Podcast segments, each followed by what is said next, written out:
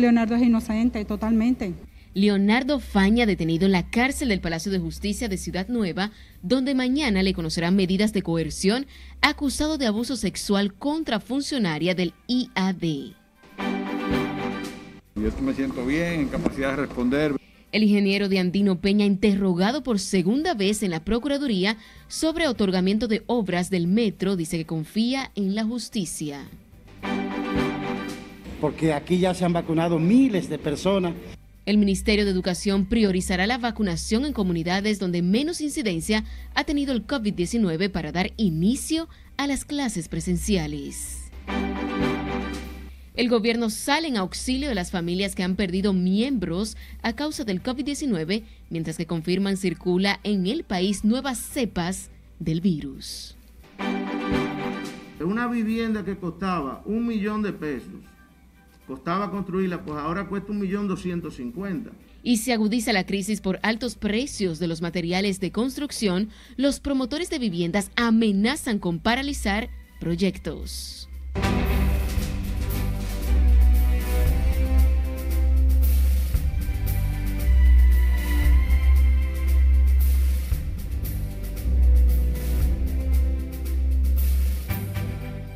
Muy buenas noches, bienvenidos a esta emisión estelar de Noticias RNN. Soy Yaneris de León, para mí es un placer informarles. En esta noche tenemos muchas informaciones, así que vamos a iniciar de inmediato. Lo hacemos con el exdirector del Instituto Agrario Dominicano, Leonardo Faña, uno de los más influyentes dirigentes del sector agropecuario del partido de gobierno, que pasará esta noche en la cárcel preventiva del Palacio de Justicia de Ciudad Nueva como parte de una investigación de agresión sexual presentada por el exgerente o la exgerente financiera de esa institución. Familiares y amigos de Faña han desfilado por la Fiscalía del Distrito Nacional, donde el dirigente político está encerrado en el tercer nivel de la cárcel preventiva que opera en Ciudad Nueva. Nuestro compañero Juan Francisco Herrera se encuentra en directo desde el Palacio de Justicia de Ciudad Nueva y nos tiene los detalles. Pasamos contigo, Juan, cuéntanos. Gracias, buenas noches. Leonardo Faña fue apresado este miércoles pese a que María Isabel Flores retirara la querella en su contra de agresión sexual. Y debemos de ser pacientes y esperar el resultado de todo esto. El procurador de la Corte de Apelación, José del Carmen Sepúlveda, solicitó la orden de arresto a la jueza Nancy María Joaquín Guzmán. La esposa del exfuncionario Luz Villar no cree las acusaciones formuladas por la exgerente financiera del IADET, que presentó una querella en la unidad de violencia de género. Pero Leonardo es inocente totalmente. o sea, yo, su familia, sus amigos, la población está consciente o sea, la persona que conoce a Leonardo sabe de la honestidad de Leonardo. No solo la esposa de Faña acudió al Palacio de Justicia a visitarlo, sino también otros parientes que defienden el accionar del dirigente PRMista. Ustedes que le han dado seguimiento saben que es así. Saben que es así. ¿Por qué creen ustedes que se están intentando contra uno? Su persona. Si, la joven había retirado la denuncia. ¿Y cómo ha llegado a él? Le voy a dar un dato. ¿Es una persecución política? Si él tiene mm, personas como yo que lo apoyan, mujeres que lo apoyan, es porque sabemos que es una persona pulcra, una persona que sería incapaz de hacerle daño y por lo tanto, tú me entiendes, él ha recibido el apoyo de quienes lo conocen. La justicia penal. Mientras que el jurista José Parra dijo que el Ministerio Público actuó apegado a la ley con su apresamiento este miércoles. Este caso se trata de un delito de acción pública que el Ministerio Público puede seguir sin la acusación o la querella de la víctima. Está previsto que este jueves se le conozca medida de coerción a Leonardo Faña. El Ministerio Público imputa a Faña de violar los artículos 309, 330 y 332 del Código Penal, por lo que está solicitando prisión preventiva para el exdirector del IADET. Faña permanecerá esta noche apresado aquí en la cárcel del Palacio de Justicia de Ciudad Nueva. Vuelvo contigo al estudio. Te agradecemos, Juan, por este reporte en directo. Ahora pasamos a Santiago, donde sigue el proceso contra el médico y ex alcalde de Licey al Medio, Lenín Quesada, acusado por dos mujeres de violarlas en su clínica cuando estaban bajo los efectos de la anestesia. Las dos creyentes de 20 y 23 años respectivamente, a través de sus abogados reclamaron mayor transparencia e igualdad para los casos que se ventilan en los tribunales del país. Alertaron porque en un tiempo récord han fijado audiencia presuntamente a favor del ex ejecutivo municipal y dirigente político del Licey al medio. El médico Lenín Quesada está preso en la cárcel de Rafey con medida de coerción y este viernes se conocería un recurso de apelación en el Palacio de Justicia de Santiago. En tanto que una joven acusó hoy a su tío político de violarla sexualmente hace cuatro años y desde entonces transita los tortuosos caminos de la justicia sin encontrar respuesta. Nelson Mateo con los detalles.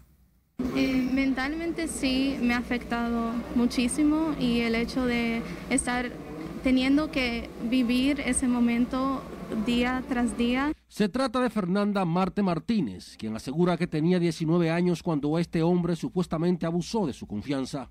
Eh, el señor, el imputado, es mi tío, bueno, era mi tío político, y ese señor me violó en el 2018.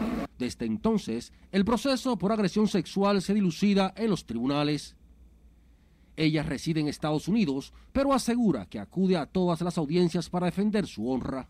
Dos años, dos, años. yendo y viniendo, gastando más de 20 mil dólares solo en vuelos.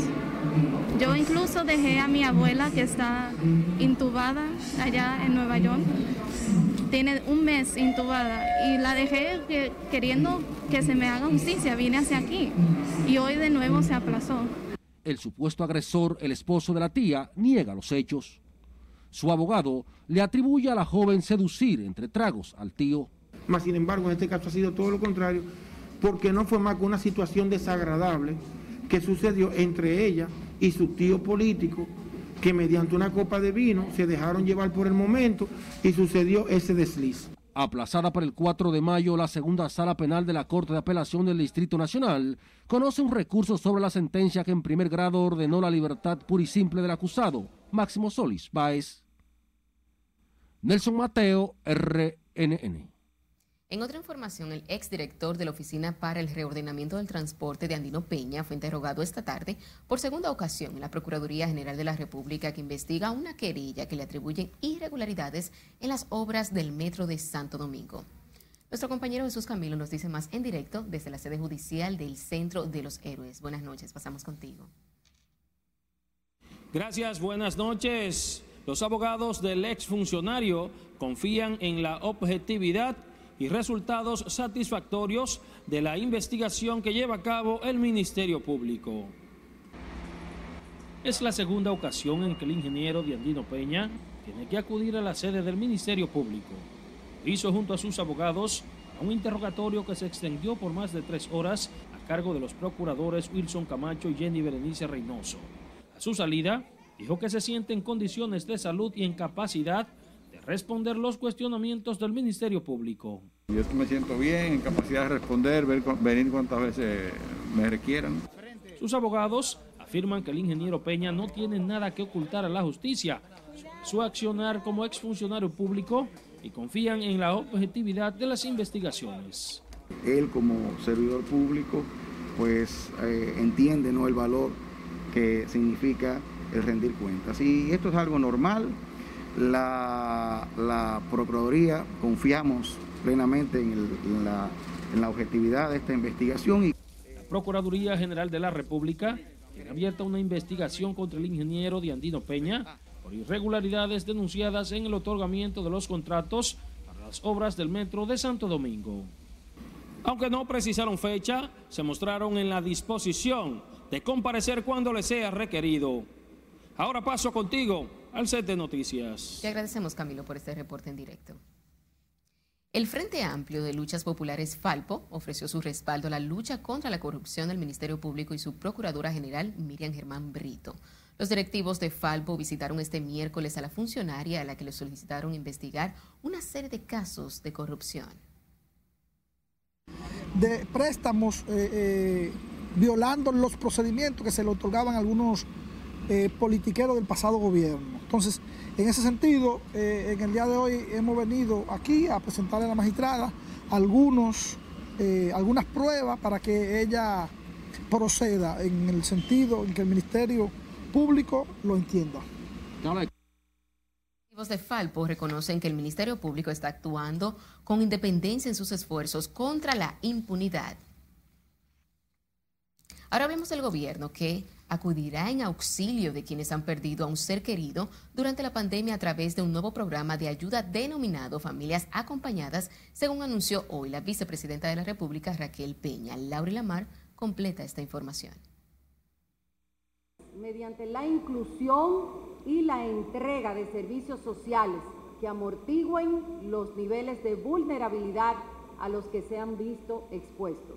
Se trata de un paquete de ayuda que en principio beneficiará a cerca de 2.000 familias a los que la pandemia les arrebató un pariente. Buscando que no solo se convierta en un apoyo económico para que estas familias que lamentablemente perdieron al ser querido que sostenía su hogar, sino también asegurándose de que reciban el apoyo psicológico y emocional que una pérdida como esa deja en casa.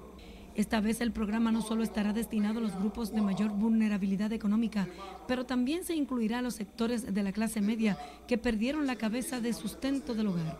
Un apoyo alimentario a través de nuestro plan social, es decir, que esa familia también tendrá un apoyo de alimentos. Un clase media o una persona de igual, uno de escasos recursos, cuando fallece, no siempre tiene el acceso al plan social y no siempre tiene el deseo de ir, ni las condiciones, ni la disposición para hacerlo.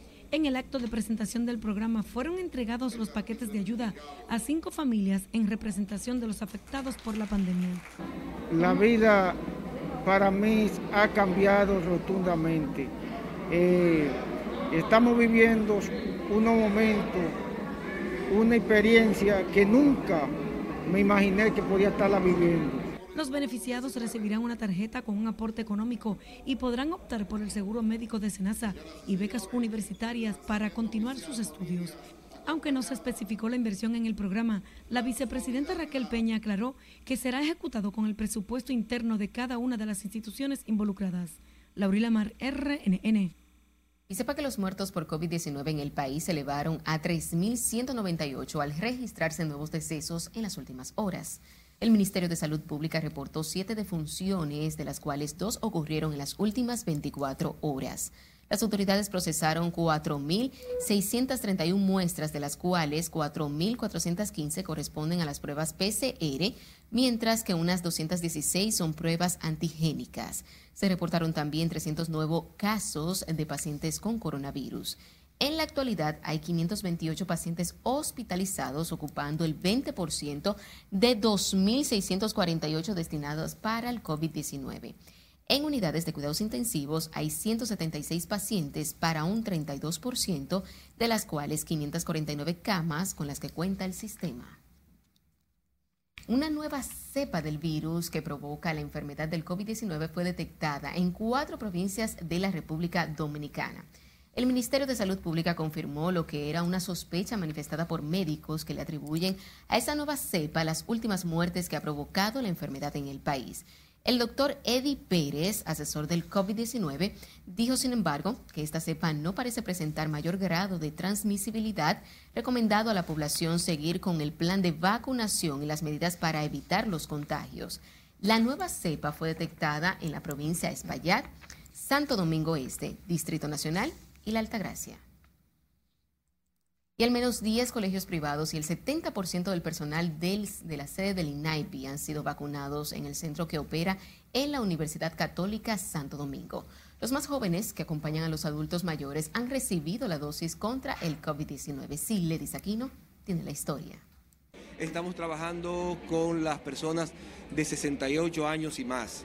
La Universidad Católica de Santo Domingo tiene cuatro puestos de vacunación uno de ellos es exclusivo para el personal del INAIPI, el otro para los colegios privados. El personal de al menos 10 de estos centros está vacunado.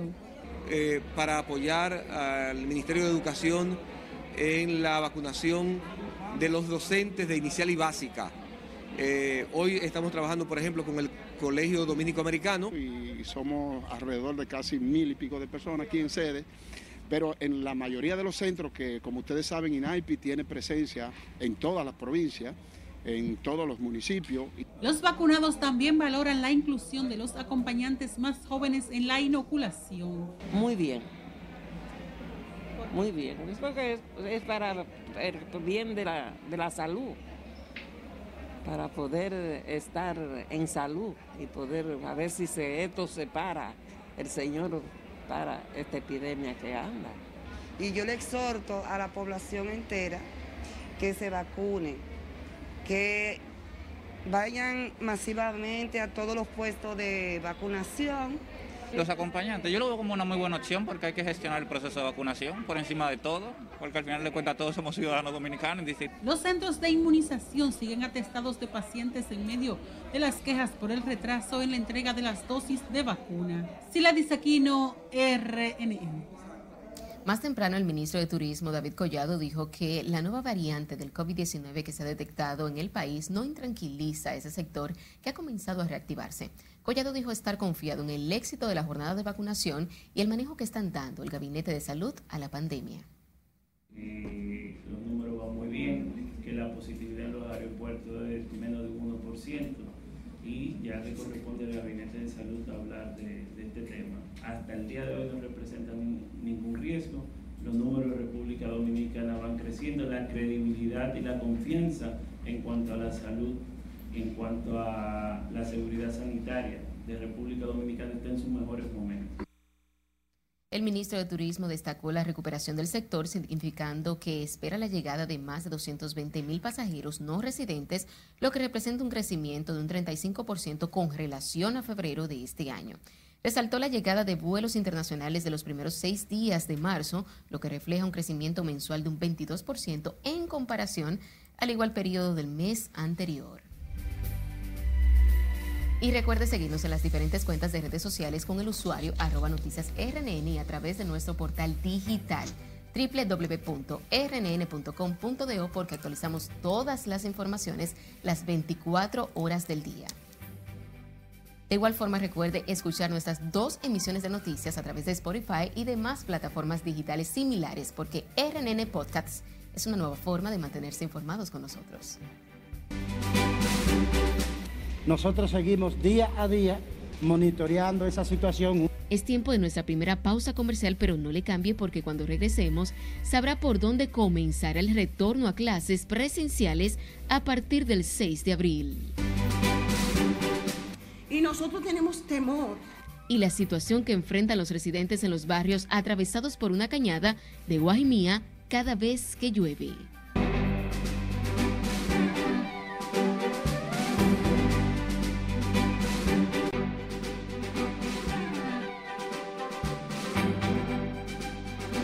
Iniciamos este bloque internacional con el Congreso de Estados Unidos que aprobó un paquete de rescate por un monto de 1,9 millones de dólares para mitigar los efectos económicos provocados por el coronavirus. De esta forma, el presidente Joe Biden y los demás demócratas obtendrían un triunfo en un proyecto que refleja las prioridades del gobierno.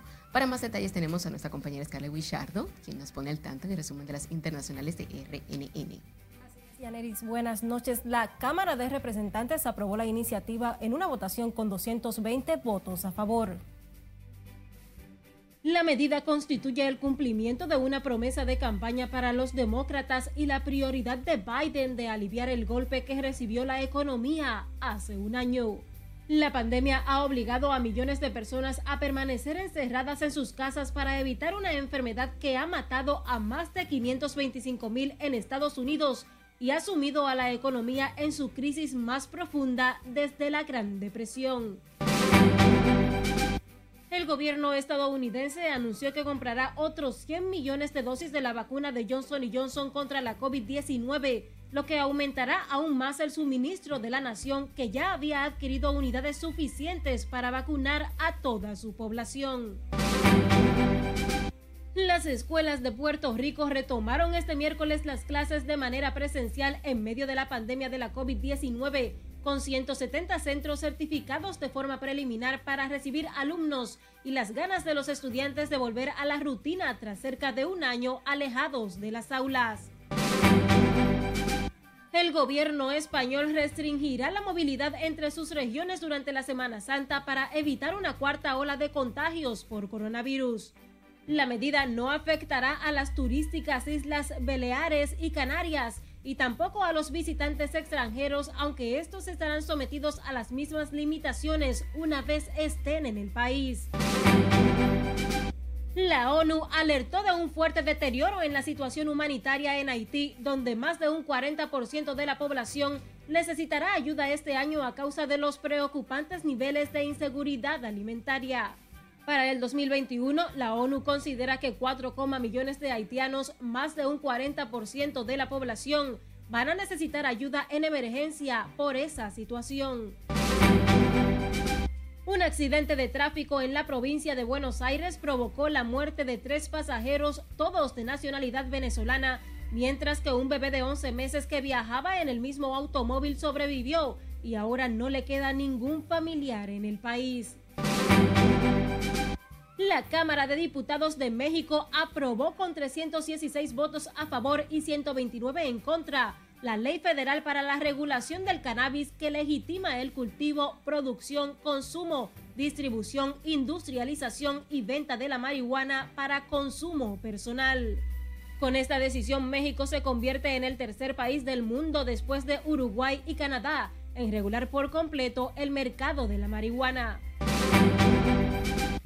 Y terminamos con los miembros de una familia que agredieron en México a una doctora que les pidió usar mascarilla para evitar contagios de COVID-19. El incidente ocurrió a principios de este mes en una farmacia donde la doctora también les pidió que respetaran el cupo máximo permitido en el lugar. Tras el violento incidente, la familia evidentemente molesta abandonó el establecimiento. Así anda el mundo Yaneris en este miércoles. Así es, mucha agresividad con este torno de la pandemia. Lamentablemente. Muchísimas gracias, te agradecemos por acompañarnos hoy en el estudio. Así Continuando con las informaciones, hablamos ahora de la Asociación de Constructores y Promotores de Viviendas que amenazó con paralizar sus proyectos a nivel nacional si no se detienen las alzas en los materiales que se han encarecido hasta un 25% en el mercado nacional. José Tomás Paulino con los detalles. A que en un periodo no mayor de 15 días encontremos soluciones innovadoras. La industria de la construcción, una de las actividades más dinámicas de la economía, enfrenta la peor encrucijada de los últimos años debido al encarecimiento de los insumos. Proponemos que se incluya dentro de las acciones a tomar la reducción transitoria de aranceles y agilización de procesos de importación, lo que daría al traste con la especulación Jorge Montalvo, presidente de Acoprovi, habla de una escalada alcista sin parar desde junio del año pasado. Los costos de los proyectos se han disparado hasta en un 25%, un golpe letal para familias de escasos ingresos, por lo que no descartan paros de la construcción a nivel nacional si persiste la especulación. ¿Qué quiere decir eso? Que una vivienda que costaba un millón de pesos, costaba construirla, pues ahora cuesta un millón doscientos cincuenta por decirlo en, lo que está en ese rango de familia feliz. Insisten en la urgencia de una salida, una de ellas recurrir a la importación de insumos, como adelantó ayer el ministro de Industria y Comercio. El Estado dominicano tiene los mecanismos para pedirle a la industria local los costos de producción, porque entendemos que ha habido especulación en este tipo de manejo de productos. O sea que esto es un tema de sentarnos en una mesa y ponernos de acuerdo todo y buscar soluciones conjuntas. Y el gobierno puede ser un facilitador importante. Los constructores y ferreteros advierten que si persisten los incrementos en los precios de los insumos de construcción, peligra el proyecto Familia Feliz anunciado por el gobierno. José Tomás Paulino, RNN. En tanto que el presidente de la Asociación de Industrias, Celso Juan Marrancini, se mostró optimista con el proceso de recuperación económica y apostó a un mayor dinamismo en la actividad productiva en la medida que avance la vacunación anti-COVID. José Tomás Polino nos presenta la segunda parte de la entrevista exclusiva con este dirigente industrial.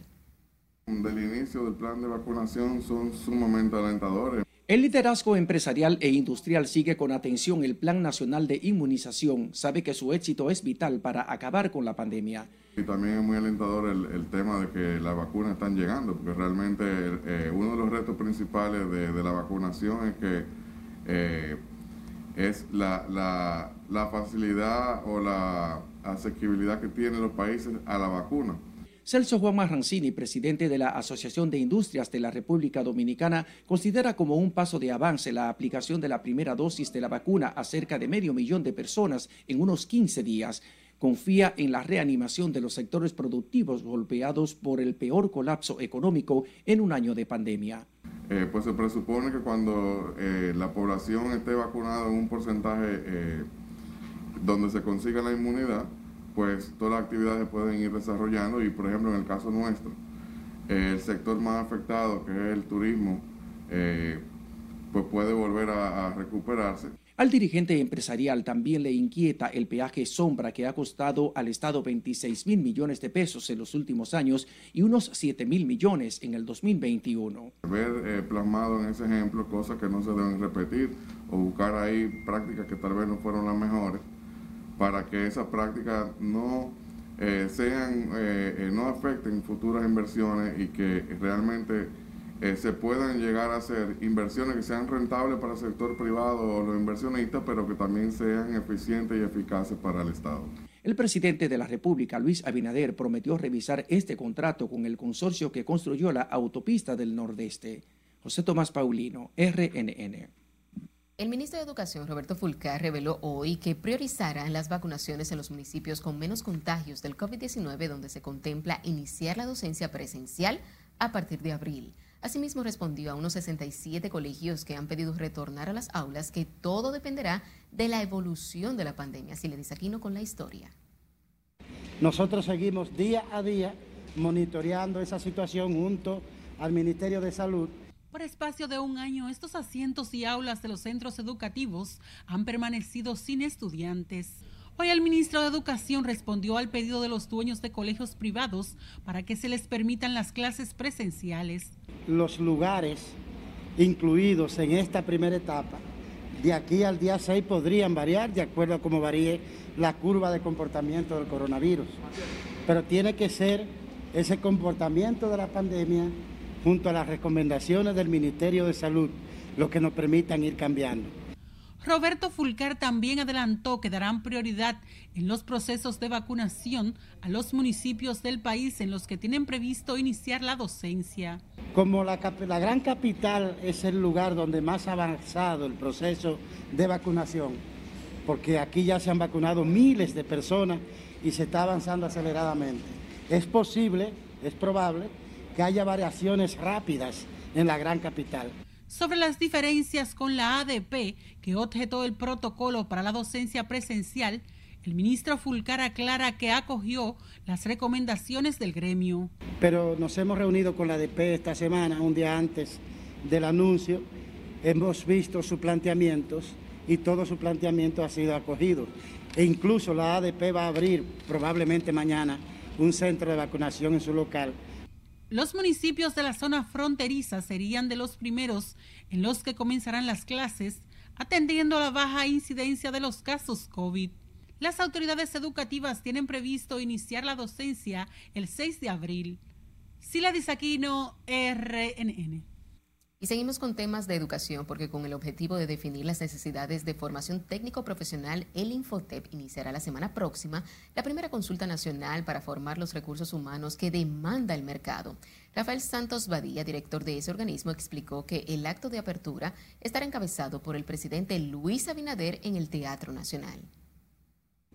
Y ese gran evento que se va a iniciar el miércoles con la presencia del señor presidente de la República abre todas las ventanas, todas las posibilidades, todos los espacios del futuro para que juntos viajemos a este apasionante mundo de la cuarta revolución de la humanidad, la revolución científica 4.0. El director del Infote explicó que en la consulta participarán empresarios, organizaciones empresariales, universidades, iglesias, organizaciones sociales y comunitarios. Nos vamos al Congreso porque el diputado reformista Pedro Botello informó hoy que 92 congresistas están apoyando el proyecto para exigir la entrega del 30% de los fondos de pensiones que será reintroducido en el Congreso Nacional mientras que el legislador PLDista Víctor Suárez propuso que esa partida sea entregada a los empleados, pero en calidad de préstamo. Este número de firmas se garantiza la aprobación por segunda ocasión en la Cámara de Diputados del proyecto del 30%. O sea, esto es una garantía de que por lo menos en esta ala del Congreso los 4.200.000 dominicanos están garantizando un desembolso que oscila sobre los 240 mil millones de pesos. Entonces yo hago una propuesta alternativa que pasa con mucha frecuencia en, en todas las instituciones financieras, que cada persona, cada empleado que tiene un dinero acumulado para su retiro, que de manera excepcional por la pandemia que estamos sufriendo, se le puede hacer un préstamo hasta del 30% con la garantía de lo que tiene acumulado con una tasa bien baja. Pedro Botello dijo que con el apoyo mayoritario de los diputados en todos los partidos, el proyecto para la entrega del 30% de los fondos de pensiones pasará sin dificultades en la Cámara de Diputados, por lo que espera que ocurra lo mismo en el Senado. Y ahora nos vamos a Santiago, donde cinco familias afectadas por el colapso de una edificación en la comunidad de La Terracita, donde vivían, están pidiendo a las autoridades ayuda para la reubicación. Junior Marte nos cuenta. Las familias que ocupaban esta vivienda levantada en terreno irregular y que se dio a consecuencia de las lluvias están vivos de milagro. Hoy narran cómo se salvaron de este derrumbe. En aquel lado, casi frente al, al barrio de Los Santos, se fueron, se fueron siete casas por ahí mismo y ahí mismo la situación, en ese, en ese, en ese mismo tramo, va en la, en la casa mía, hay muchísimos vecinos. Dicen que perdieron parte de sus pertenencias y apelan a la solidaridad de las autoridades. Para que la, eh, alcalde de aquí, la gobernadora ayuden a esta persona. Ese muchacho también está ahí trabajando. Yo pedí todo mi ajuar, todas mis cosas, se me fue todo ahí.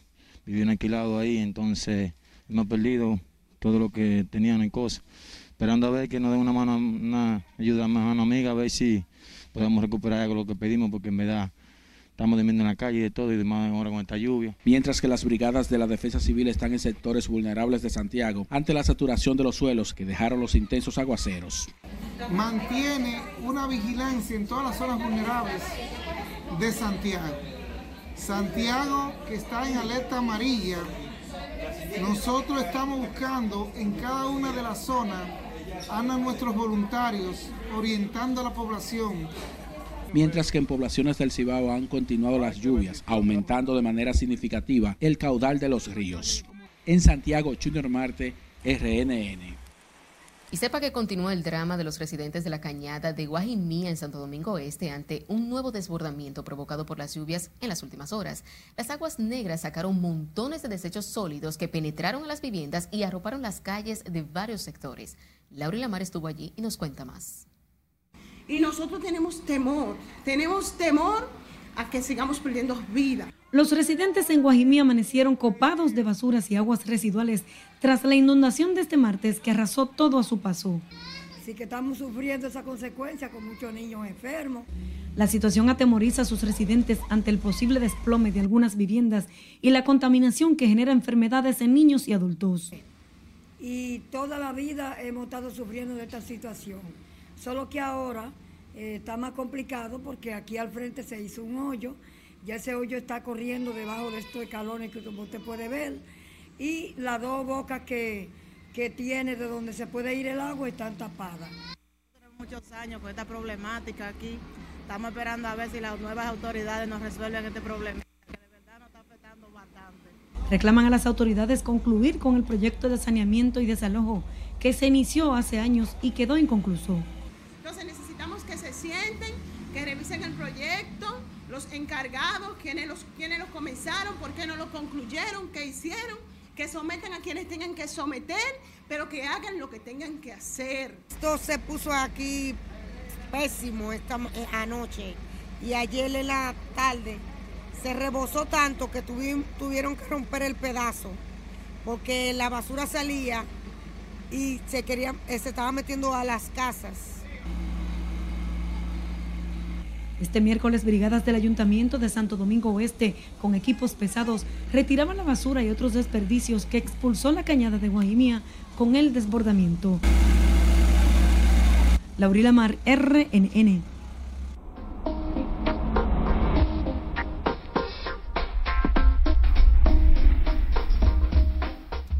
Este jueves, las lluvias continuarán en la región norte del país, seriamente afectada por los efectos de un sistema frontal que sigue debilitándose. Nuestro compañero Cristian Peralta está con nosotros y nos cuenta más. Pasamos contigo. Buenas noches. Gracias, Yaneris. Muy buenas noches también a todos los amigos que nos sintonizan. Amigos, siguen esas inundaciones en el norte, también en el nordeste del país. Y miren lo que ha ocurrido en Puerto Plata. Y es que colapsó en la pared del muelle que se ubica en la zona de San Felipe debido a la saturación del suelo. Miren ustedes entonces cómo esta situación provocó pues que colapsara esta pared. Mientras veamos otra imagen sobre las inundaciones, esta ocasión allá también en Puerto Plata, pero hacia el municipio de Sosúa, intenso lo que ha ocurrido por allá y esto se debe pues a que ese sistema frontal eh, se ha debilitado y se ha posicionado más hacia allá. Pero miren ustedes cómo todas las calles eh, eh, se observan con o se observaron con esas inundaciones. Incluso las vacas salieron a tomar parte de esa agua.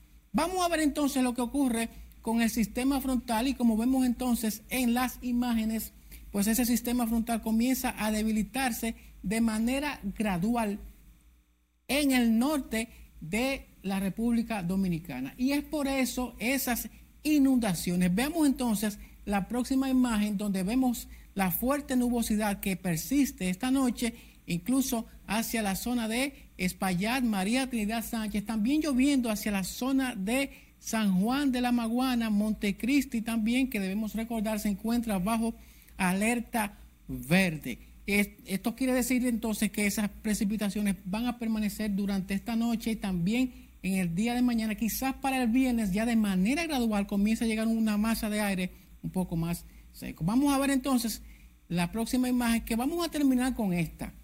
Y es que debe llamarnos la atención la gran cantidad de basura que las aguas han arrastrado. Se ha visto en Santiago, se ha visto incluso aquí en Santo Domingo, en la cañada de Guajimía y también esto ocurre en la, ya en la zona costera en Puerto Plata muchos desechos plásticos, así que debe llamar nuestra atención porque la verdad es que no estamos bien en este sentido. Es lo que tenemos en cuanto a las condiciones del tiempo. Usted continúa ahí con la emisión estelar de noticias RNN, porque como siempre les tenemos mucho más.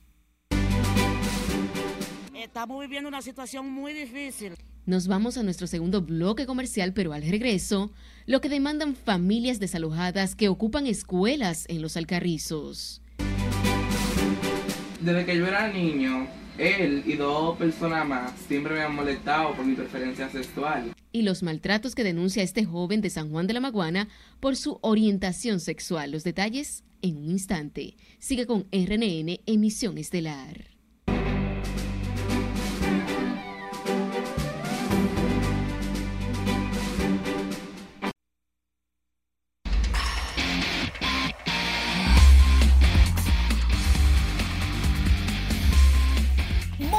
Noches. Iniciamos la entrega deportiva hablando de un hecho histórico. En el remo y canotaje, Ignacio Vázquez Jorge clasifica para los Juegos Olímpicos en Tokio.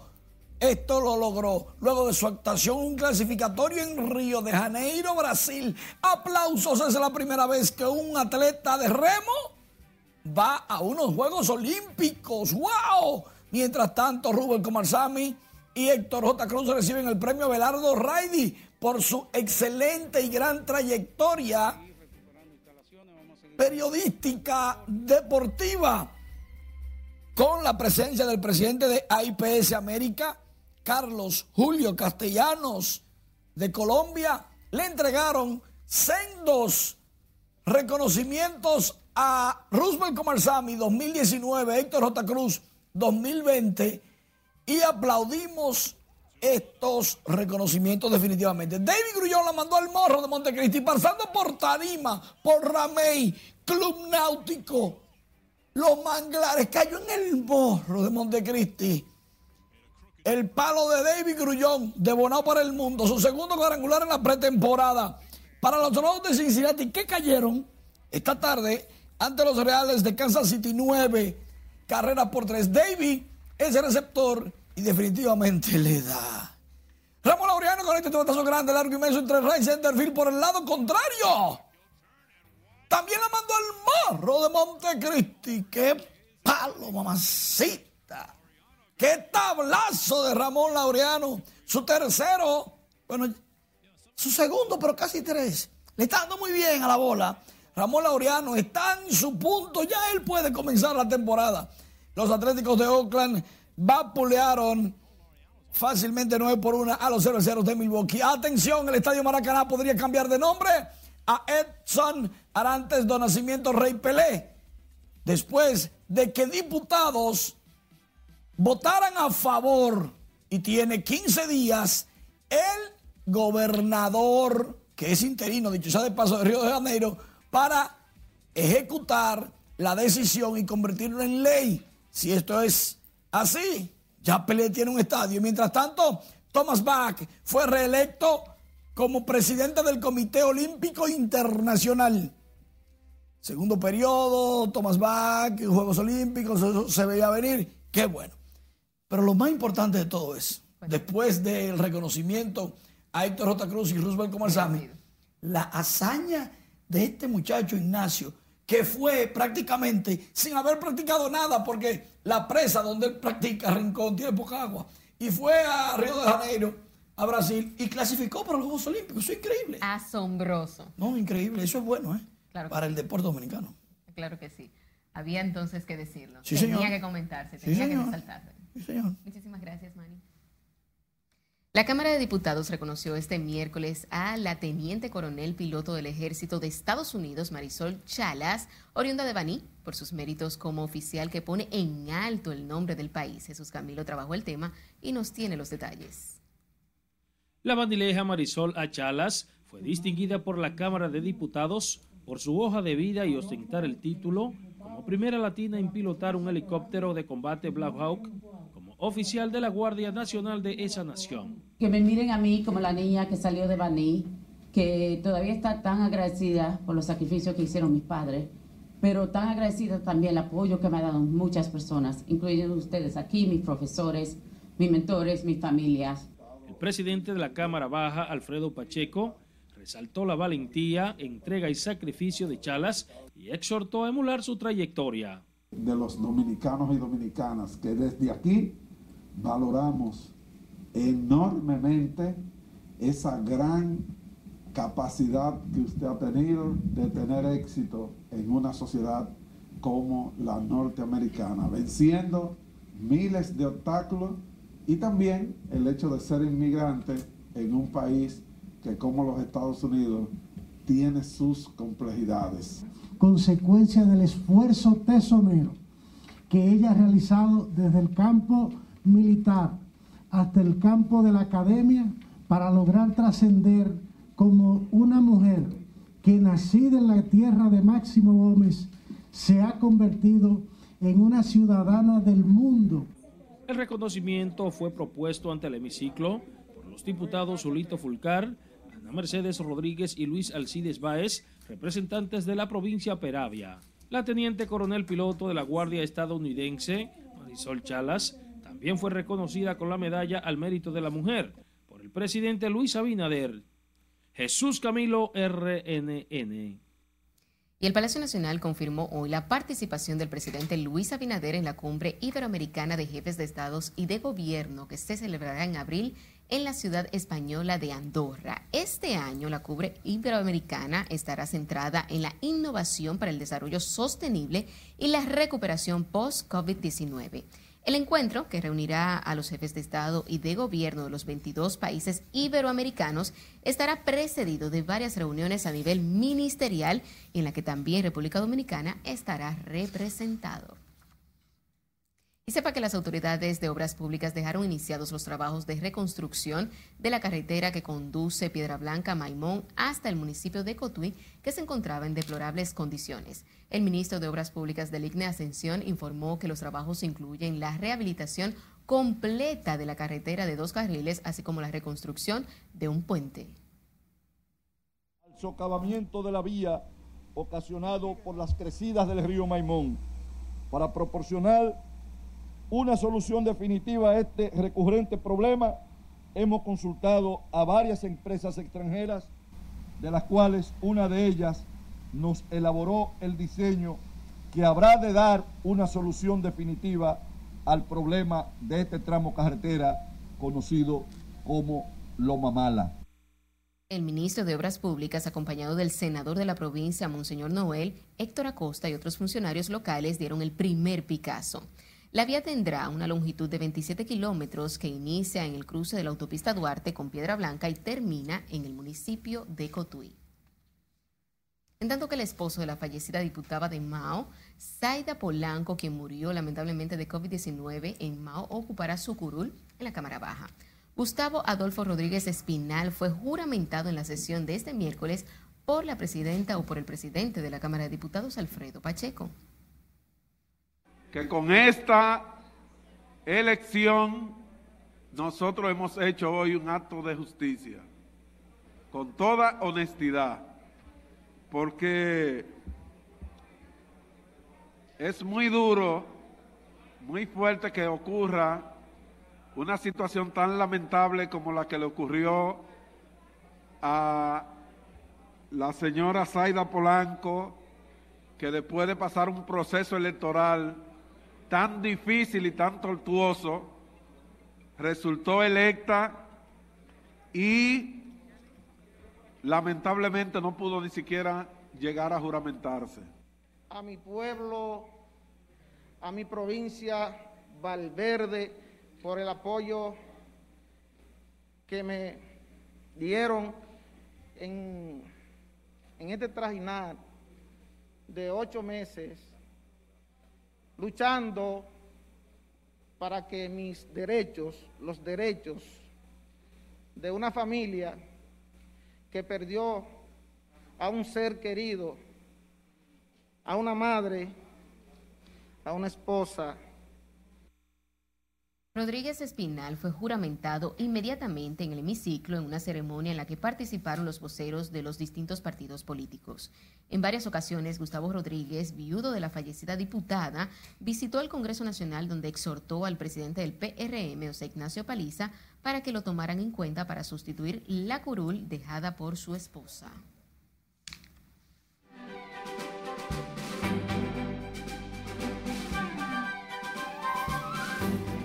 Hola, ¿qué tal? Muy buenas noches. Se acerca la noche más importante del mundo de la música, los Grammys, y aquí tenemos los detalles. El padre de los hermanos Rosario, don Ramón Rosario, fue vacunado contra el COVID-19 a sus casi 99 años de edad. Don Ramón fue inoculado con la primera dosis montado en un vehículo y acompañado de varios familiares y su hijo Rafa Rosario, compartió en sus redes la imagen invitando al público a vacunarse.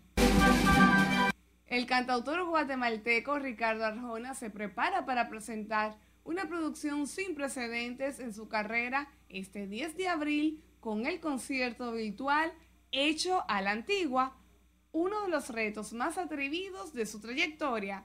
Tras múltiples invitaciones para realizar un live streaming, el artista complacerá a su fanaticada con una propuesta que se llevará desde la antigua Guatemala, uno de los monumentos más emblemáticos de su país. La producción adelantó que el escenario estará iluminado únicamente por más de 5.000 velas, sin contar con la luz artificial. El mismo está pautado para las 9 de la noche. La artista dominicana Leton P estrenó el viernes pasado el video de la canción Te doy la luz, donde se ve a la artista acompañada de sus amigas del alma Nicola Santiago, Raquel y Contreras, Evi Bratini en un estado de extrema libertad. Para el rodaje del video, Letón decidió hacer con ellas un viaje hasta Palmar de Ocoa, lugar en el que la cantante dice sentirse como en casa. Y en una ceremonia muy atípica debido a la pandemia del COVID-19, este domingo celebrarán los Grammy donde Bad Bunny, Taylor Swift, Cardi B, Billie Eilish, entre otros, actuarán y que no estarán reunidos en el mismo lugar. Junto a estas estrellas se unirán John Mayer, Mary Morris, Post Malone, entre otros. La idea de los organizadores es un evento televisivo reducido y sin público, con Trevor Noah como presentador, con conexiones en directo tanto fuera como dentro de Los Ángeles. Y también Esta noche participará el famosísimo artista estadounidense de origen puertorriqueño Bruno Mars, que estará presentando su más reciente álbum. Y una noticia de último minuto, la reina de la fusión, Xiomara Fortuna, ha sufrido esta noche un infarto, por lo que se encuentra en cuidados intensivos en un centro médico. Más adelante, a través de nuestras redes sociales, les daremos más informaciones. Hasta que diversión feliz resto de la noche. Vamos a orar por su pronta recuperación. Así es. Muchísimas gracias. Contigo finalizamos esta emisión estelar de Noticias RNN. Mantenga la sintonía.